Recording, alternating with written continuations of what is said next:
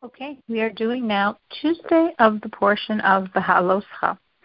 And today's section deals with the time when they offered the Passover sacrifice, when they celebrated Passover in the desert. Now, of course, we know the Jews were in the desert for 40 years. There was only once a year after their entry into the desert, but we would consider the second year of their traveling, being the very beginning of the second year that they celebrate the Passover holiday. We're up to chapter 9, verse 1. God spoke to Moses in the desert of Sinai in the second year of their exodus for the land of Egypt in the first month, saying. So what this means is they entered the desert, Passover, a year ago. They've been in the desert for a year.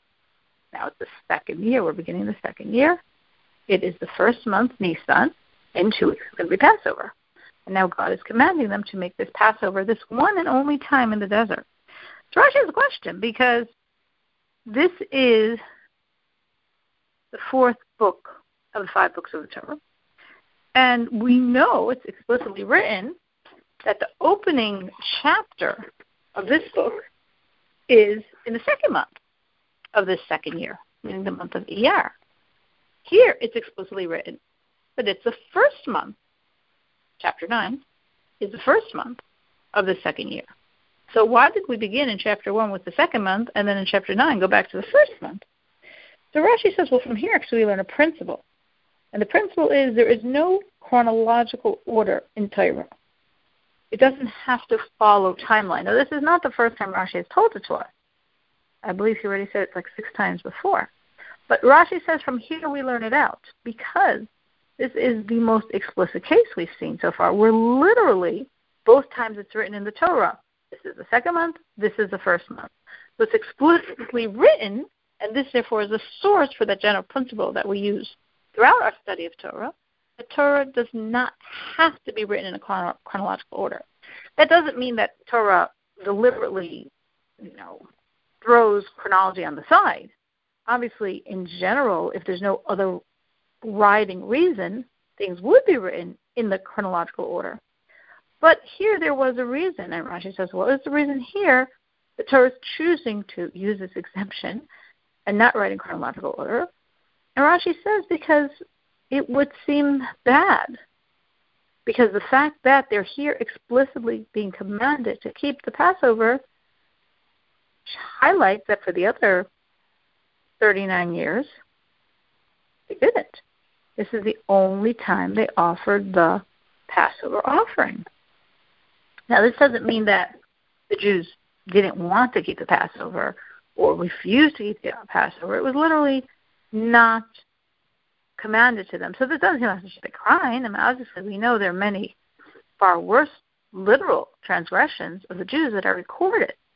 But the difference is that will be the opening chapter the opening chapter of something is sort of setting the tone for the entire book. So if we opened up this fourth book of Torah with something that's negative on the Jewish people, it would convey this erroneous impression of, of negativity, of sin. Now, again, it wasn't because of their negligence. They weren't commanded to do it.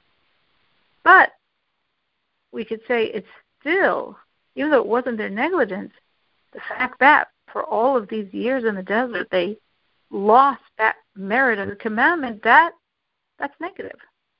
Or one could say, well, the fact that the Jews were in the desert for another 38 years at this point, that's the, the disparaging point.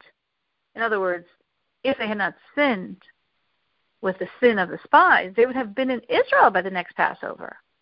So the fact that God said only this one to do in the desert because the next one will be in Israel, but oh, because of your sin, you're going to wander for another 38 years.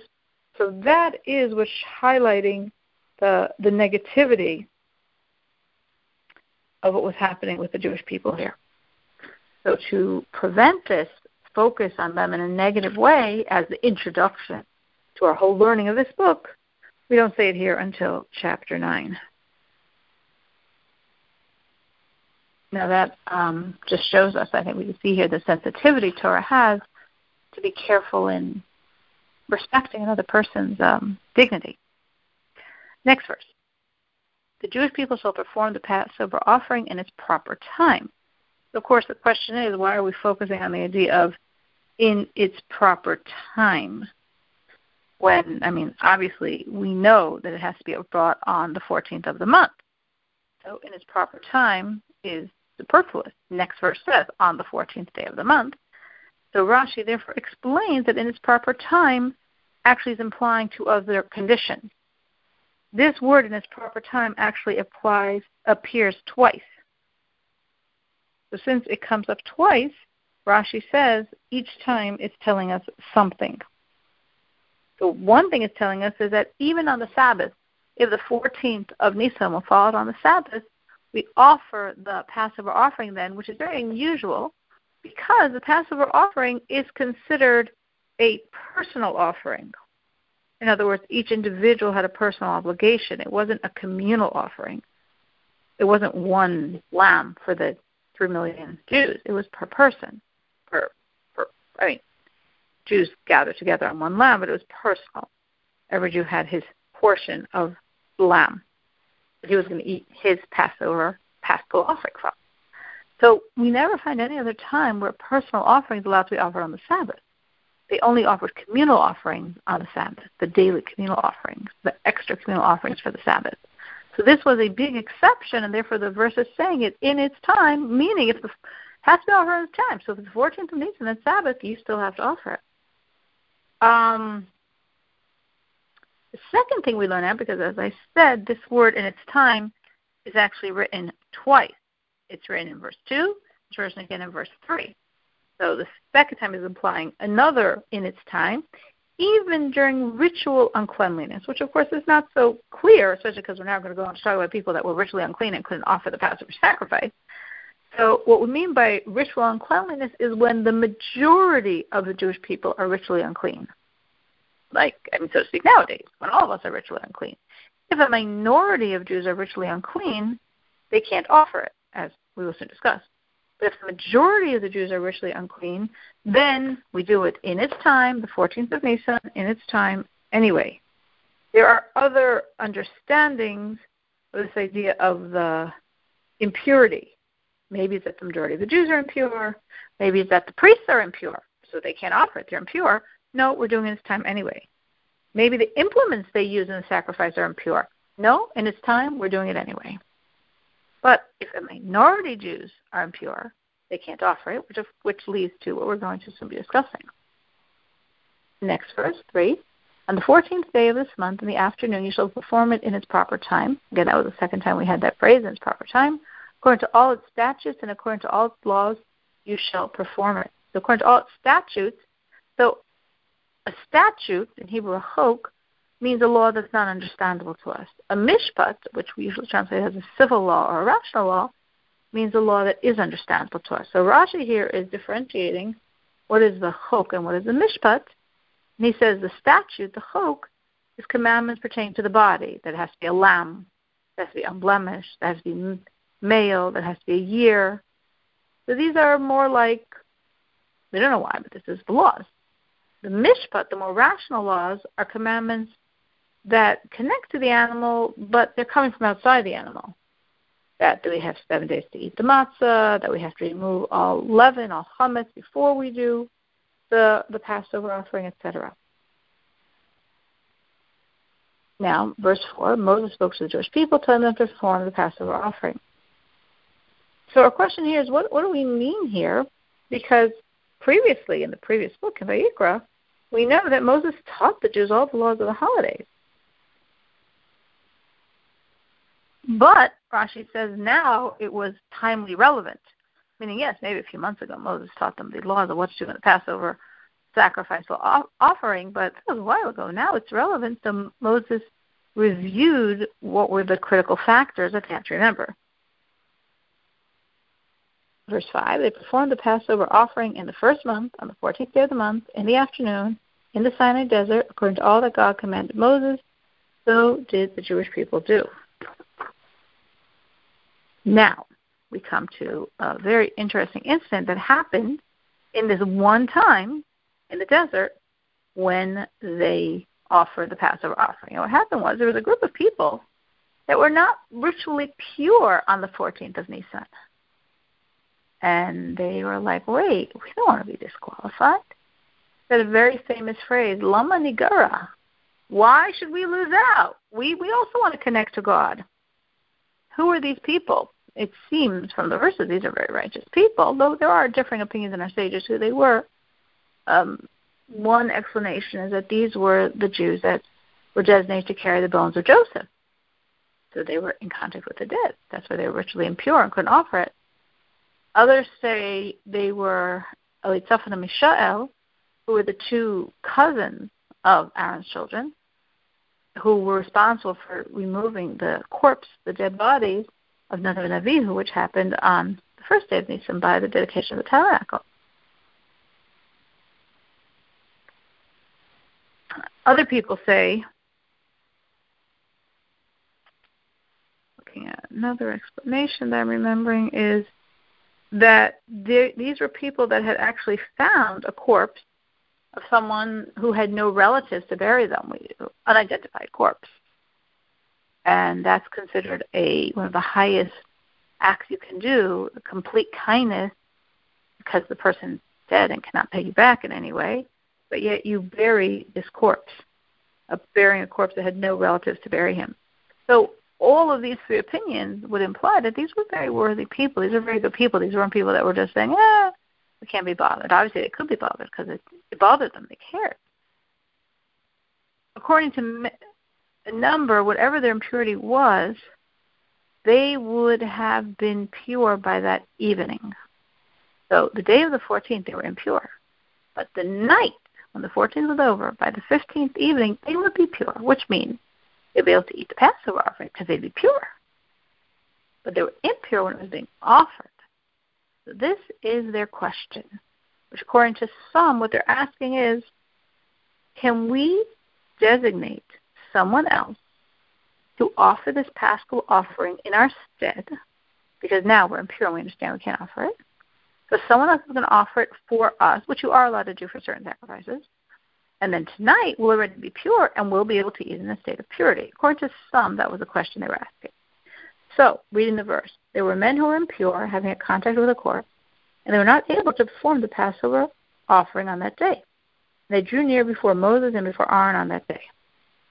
So Moses and Aaron are seated together in the study hall, and these men approach them and ask their question. Now, obviously, Rashi said that doesn't mean that first they asked Moses, and then Moses said he didn't know, and they asked Aaron, because obviously, if Moses didn't know, how in the world would Aaron know? But they were sitting together. And this was their famous statement. These men, these men said to him, We are pure having had contact with a corpse.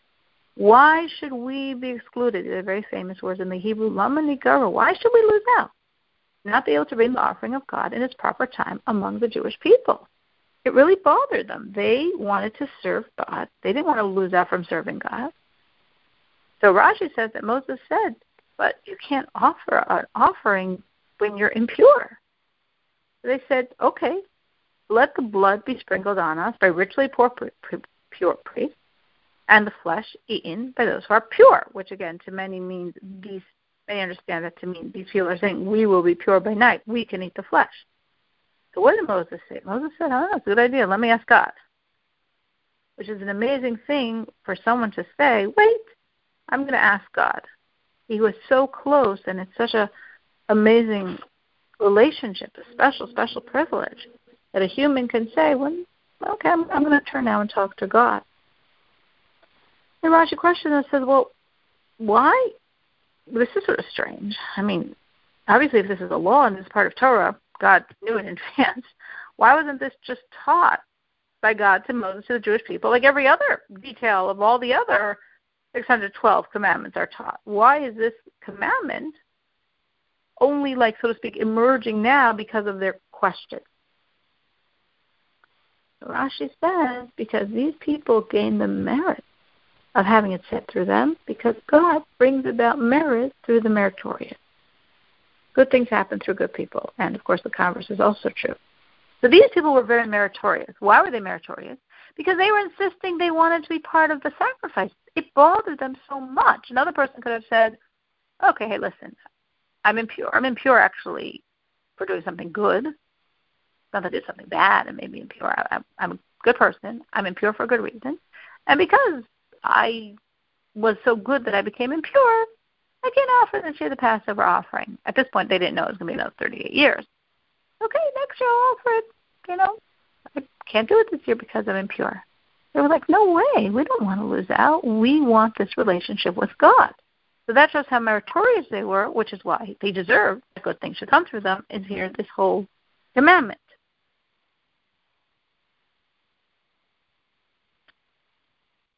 Verse 8 Moses said to them, Stand, and I will listen to what God will instruct for you. Meaning, as Rashi says, Moses is very blessed to be able to say, That's a great idea. Let me talk to God about it. Next verse, God spoke to Moses, saying, Speak to the Jewish people, saying, Any person who will be impure from a corpse, or is on a distant road, whether among yourselves for your descendants, he shall perform the Passover offering for God. So God, in response to their request, said, You know what? I have a commandment in mind. And it's the commandment that we call the second Passover. And every year to this day, we still celebrate, mark this day, which in biblical times, if somebody was not able to offer the Passover offering on the 14th of Nisan, they offered it exactly a month later on the 14th of Iyar. A month later, on the 14th, they had this extra opportunity to offer this offering, which creates the energy. The energy of that day is making up for lost opportunity. It's the make-up day. It's the day when nothing really is lost, and you could right now rectify and accomplish what before you weren't able to do, you didn't do. Now, what people would bring the Passover offering a month later? So God is saying here, if a person is impure from a corpse during the 14th of Nisan, like these people were, or if he's on a distant road.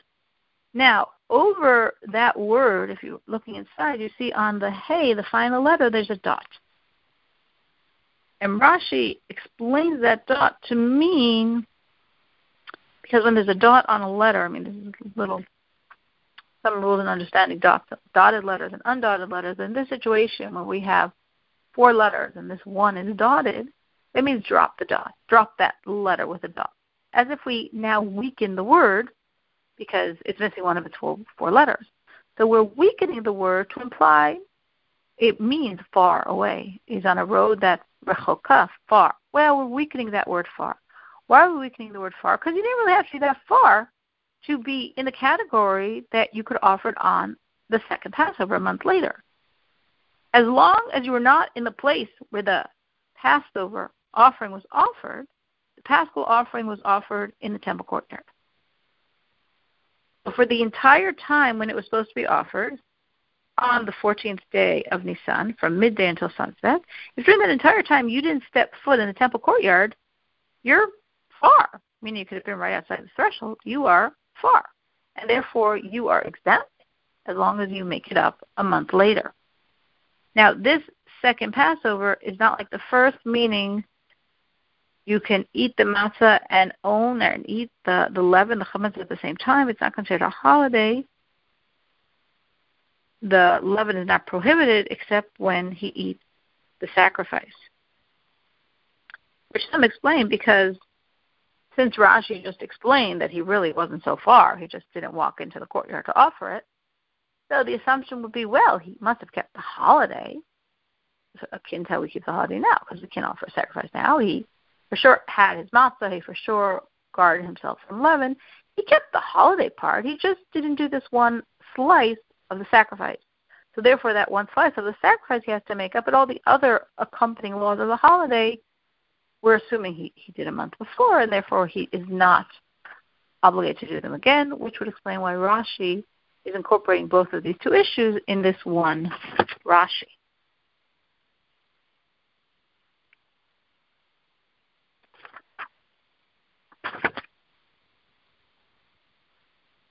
In the second month, on the fourteenth day in the afternoon, he shall perform it together with matzahs and bitter herbs. They shall eat it. They shall not leave any of it over until the morning. They shall not break any of its bones. According to all the statutes of the Passover offering, they shall perform it. The person was pure and was not on the road. He's pure and he was in that courtyard, but refrained from performing the Passover offering. That's socially cut off from its people. For the offering of God, he did not bring in its proper time. That person shall bear his sin. If a convert dwells among you and brings a Passover offering to God, according to the statutes of the Passover offering, according to its laws, so he shall perform it, there shall be the same statute for yourself, for the convert, and for the native citizen. Now, on this phrase, Rashi comments, if the convert dwells among you, to explain that we might think that this is giving an imperative. When one converts, make a Passover offering. And the reason why we might think that is because this Passover offering could be viewed almost like part of the, so to speak, conversion process of the Jewish people. Meaning, when the Jews were in Egypt, there was a number of things they had to do before they left. They had to be circumcised. The Jews weren't circumcised then, besides the tribe of Levi. They had to be circumcised. They had to offer the Passover offering. So the Passover offering could have been viewed as one of the steps of conversion because, in a sense, the Jewish people underwent a conversion then. Oh, so here we have this convert, and now he's going through the process of conversion, and he has the circumcision, and he goes to the the mikvah, and he purifies himself. He becomes a convert, and now, as another step in the process, he has to offer this paschal lamb whenever he converts in February. No, Rashi's saying the verse is not saying this is part of the conversion process. When someone converts, they must offer it. It's not a when statement, it's an if statement. Meaning, if there's a convert among you, when everyone else offers the Passover offering, offer it as well, not when one converts, because that could be an alternative way we would translate this phrase, when he converts, he should offer it. No, Rashi said that's not what it means, and therefore this verse emphasizes that there's one law there's the same law for you, for the convert, for the native born. There's only one law.